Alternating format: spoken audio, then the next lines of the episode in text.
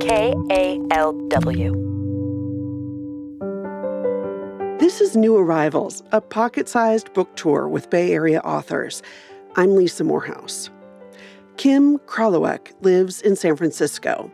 Her book, We Retreat into the Stillness of Our Own Bones, came out on May 17th, 2022.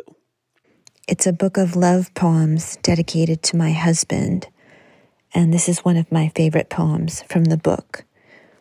The poem is untitled. One childhood day, the sky indelible and far too blue, the house tensed and broke its own glass. Shards fell. I heard water dry on the sidewalk.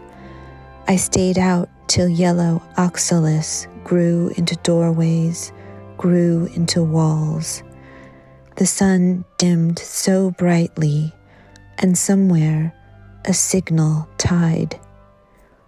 Years later, on a similar blue day, nothing has changed about the light, but the land is now miles of beaches, and my largest want is this to return with you to the shattered house and touch you with young hands.